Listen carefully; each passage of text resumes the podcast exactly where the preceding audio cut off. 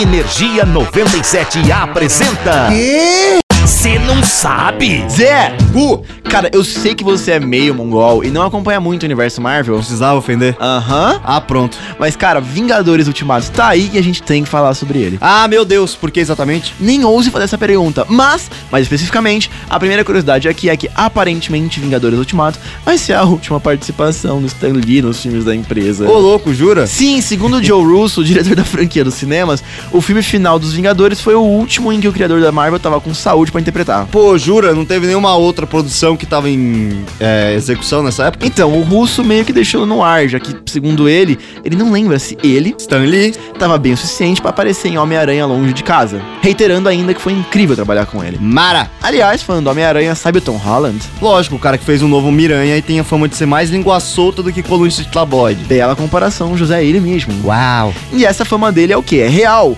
A Marvel tanto cansou de ver ele dando spoiler pra todo lado que eles tentaram de diversas maneiras diminuir isso. Desde colocando atores mais velhos de sensor dele nessas coletivas de imprensa, jura? juro, até simplesmente não entregarem pra ele o roteiro de Vingadores Ultimato. Caraca, o negócio é sério. Lógico, cara, se faz algum spoiler desse filme, já era. Mas aí, se você curte curiosidades extremamente miranhésticas, Porém, incrivelmente, Ultimato, é só ficar ligado que a gente tá sempre por aqui. Eu sou o Zé Constantino. e eu sou o cara que chorou quando o Stanley se foi, Gustavo Fávaro, e nós somos do Cê Cê Não Sabe.